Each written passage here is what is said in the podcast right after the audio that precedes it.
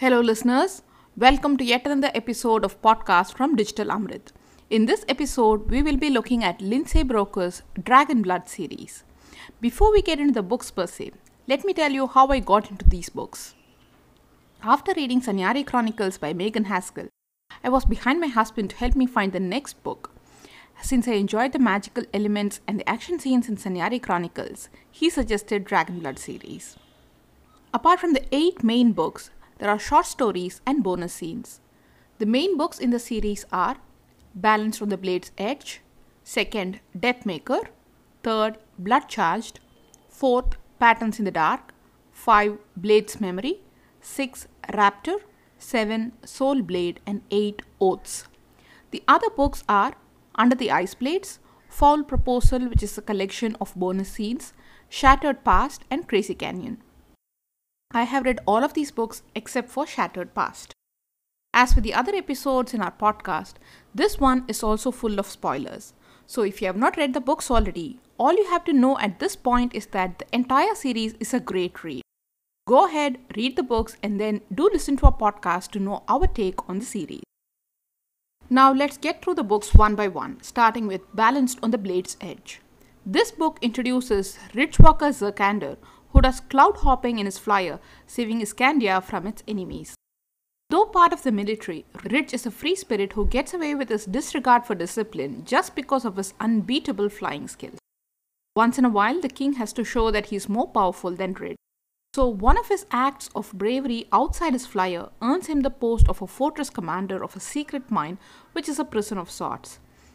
As the posting is only for a finite period of time, Ridge hopes to resume flying. Meanwhile, there is Sardelle, who's a sorceress of old, trapped in a stasis chamber.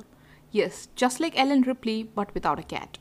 She wakes up to the voice of her soul blade Jaxi, informing her that she'd been asleep for 300 years.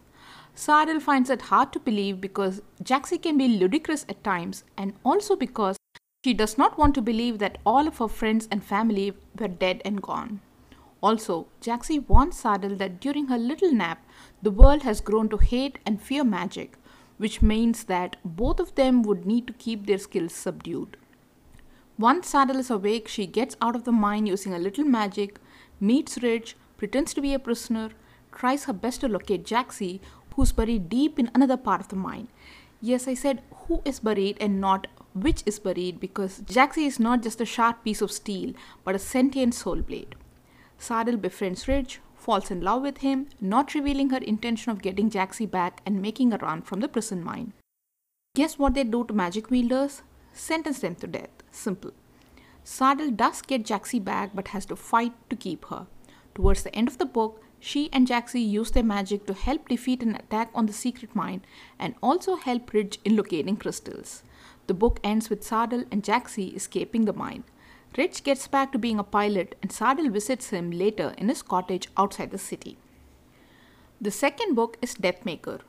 The book has nothing much to do with Rich and Sardelle, but with Rich's pilot Cas, who's believed to be dead by Iskandia as she crashes her flyer in the ocean and is captured and imprisoned by Cofah soldiers. Cas is young and is known for her excellent marksmanship. Also captured is Deathmaker, soldier turned pirate, capable of concocting lethal weapons, hence the name Deathmaker. Cas and Deathmaker are in the same cell. Deathmaker had allowed himself to be captured, so he escapes with the help of his potions and Cas's fighter skills. Deathmaker, whose actual name is Tolmec, wanders in the prison looking for books and artifacts to help his little sister. Tolmec and Cas escape from the prison and meet up in an open path to meet the rest of Tolmec's pirate crew. Cas now finds herself a prisoner at Tolmec's cabin on the pirate vessel and uses his own potions to escape. Tolmec finds her and brings her back to the airship. She learns about the captain's plan to lay waste to the Iskandian capital and is bent upon thwarting it. After Tolmec realizes what his captain had done to him in the past, he helps Cas in saving the city, at which time Sardelle and Jaxi join Tolmec in disarming one of his dangerous weapons, while with Cas's intel, fighter pilots attack the pirates and save the day. Cas figures that she does not want Tolmec to be harmed, and Tolmec is pardoned by the king against his crimes against Iskandia and is allowed to live there at least temporarily. Blood Charge, which is the third book in the series, is the first one in which there is a lot of action and many more characters than the first two. Iskandia has now figured that Cofah has fresh dragon blood which is used for making super weapons, and a small team of elite forces is sent by the king to the secret Cofah lab to get the samples to Iskandia or at least destroy the dragon blood, prevent the super weapons even before they are being made. This book has Ridge, Sardelle, Jaxi, Cas, Tolmec, and also Therrik, Novon, and Kaika from the elite forces, Duck, Pimples, and Apex from Ridge's squadron. Ridge and his team's roles is supposed to be simple, just to be the elite forces Uber service, pick up and drop off for the mission, and pick up after the mission and drop off back at the capital. Sardelle is known to the rest of the world as historian slash healer and not as a sorceress. Since Rich knows that Sardelle and Jaxi can help, Rich casually replaces Therrik with Sardelle while leaving the drug Therrik in the middle of a road. An adventure awaits at the secret lab which has the dragon blood. Novon and Kaika go into the lab, Sardelle and Tolmec take a detour to get his sister Tylie from an asylum. Ridge and his fellow pilots wait for Novon and Kaika to be back, but when they don't come back, the pilots go in and save the day. Tolmec and Sardelle are left with only clues as to where Tylie might be, so they join the pilots in their rescue mission. Novon is dead, Kaika is alive, and they make it alive with the leftover samples of fresh dragon blood. In the next book, Patterns in the Dark, Ridge decides that drugging and leaving a colonel in the middle of a road wasn't adventure enough by itself, so he gives himself the mission to find Tolmec's sister. Apex and Kaika leave with the samples to report to the king, while the rest of the team gang up to locate Tylie. As the clue left by Tylie wasn't exactly coordinates of her location, Rich pays his father a visit to get some info on the location. With more clues from Rich's father, Mo Zirkander, or Rock Cheetah as he calls himself, the team go through a long, eerie journey to where Tylie is held. Mysterious people and animals, dead and alive, show up during this journey, finally leading to Tylie. Rich and others start to show symptoms of some illness which is not within Sardelle's abilities to cure. Also, Tylie is with a dragon which seems to be drugged but is actually ill and has been the donor of all the blood which was used in the secret Cofah lab. Cas picks up an ancient sword, Kasandral, which has a green glow. Uh, yes, thanks Jaxi for reminding me. A sickly green glow. Apparently, the dragon's illness was spreading to the animals and people around in the area. After a lot of fighting to get rid of the Cofah soldiers, Jaxi cures the dragon of its illness, and the dragon in turn magically cures Ridge and the others from the mysterious illness. The dragon Phelistoth flies out with Tylie on his back. Ridge and his little team go back to Iskandia only to find out that the king has disappeared. Book 5 is called Blade's Memory, which deals with how Ridge and his team, which is expanded now to include Kaika, go about trying to find the missing king. In the meanwhile, the whole team has been declared a AWOL. Ridge uses his mother's rural residence as his base of operations. His mother, who is a crazy cat lady, is very open with Sardelle about marrying Ridge and having children. The team finds out that Apex had betrayed them to the queen. Ridge and Tolmec go to find General Ott, who is Ridge's boss, while Sardelle, Kaika, and Cas slip into the castle to get information on the queen. Ridge finds out that Ott has also disappeared. Ridge is caught by Therrik, the colonel who woke up in the middle of the road after flying with Ridge, sneaking into the barracks and is imprisoned. Sardal, Kaika, and Cas have their fair share of action in the castle, where Cass figures the ancient sword is anti magical and is very happy to slay anyone with magic, dragons and humans alike.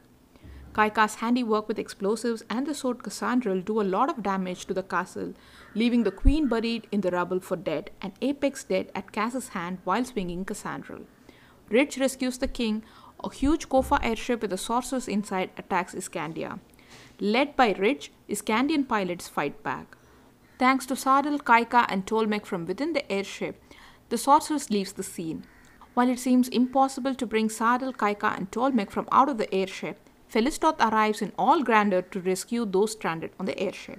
All is well except that Apex and the Queen are dead and Cas is feeling miserable. Under the Ice Blades, which is a novella, book 5.5 explains how the king and Kaika get familiar with each other while freeing a huge gold dragon which was imprisoned by the Cofah sorceress. The sorceress takes two Iskandian flyers out of the sky just like that, which makes the king want to have as many magical allies as possible, despite his nation's fear and hatred of magic. Being a very short book, there isn't much more here. Raptor, the sixth book, is all about Cas. Moristo Marik, The gold dragon freed by the king causes havoc in Iskandia, breathing fire and incinerating villages. Why? Because he can. One of the days when he was feeling bored, he pays a visit to Ridge's house and picks a fight with Phelistoth, and the two dragons just fly away far from that area.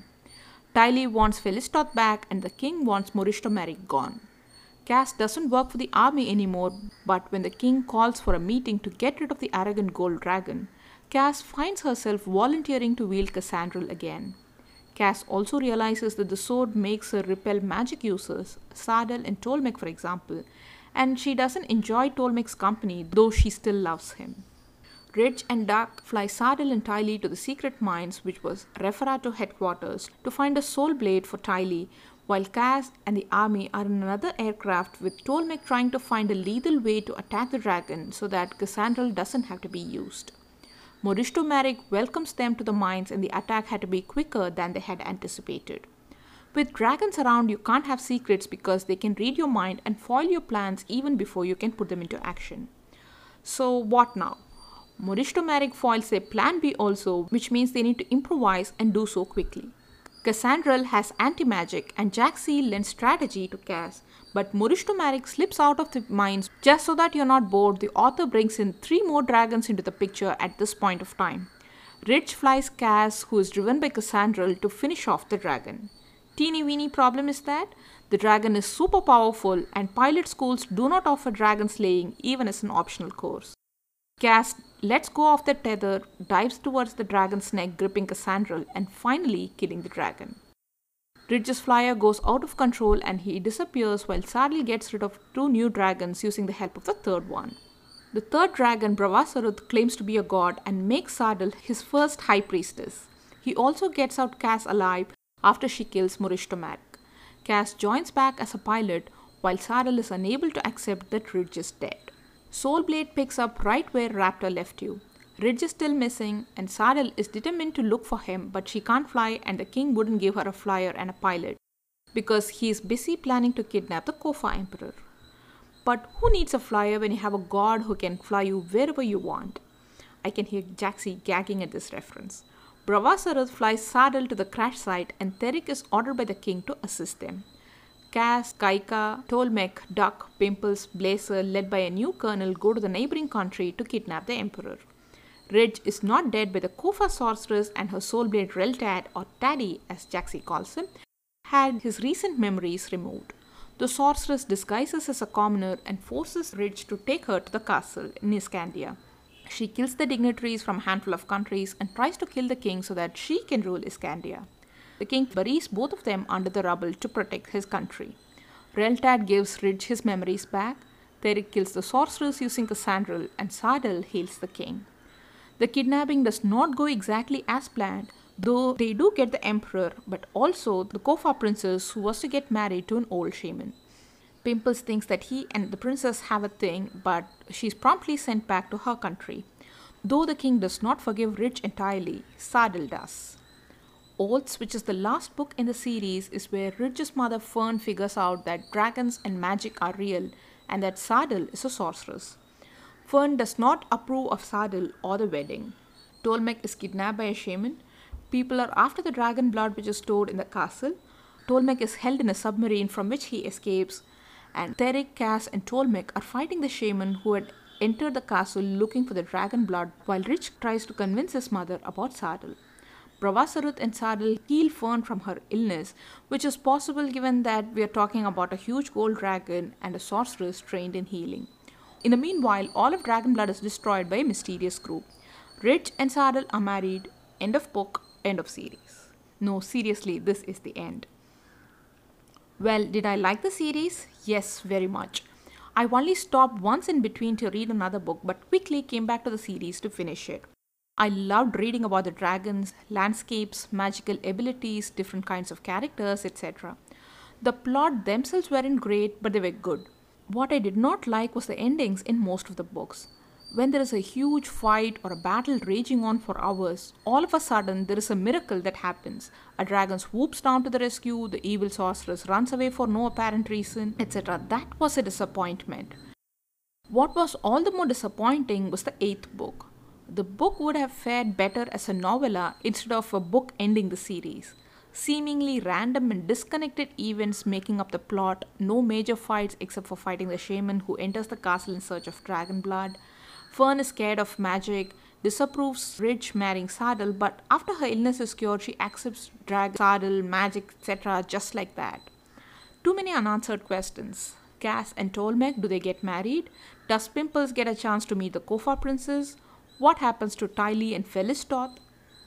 The sixth book is the longest one in terms of volume. The last book could have been a little longer to explain some of these things better and answer these questions. About favorite characters, the first one obviously is Jaxi, the sentient soul blade, who is a young, actually a teenager, not just powerful but aware of her powers, capable of multitasking, can talk to you telepathically even if you have no dragon blood, witty, speaks her mind freely no matter who you are, very expressive, be it glaring, snickering, or even gagging in your mind if you say or do something weird. I mean, what's not to like? If they were a Jaxi fan club, I'd enroll myself.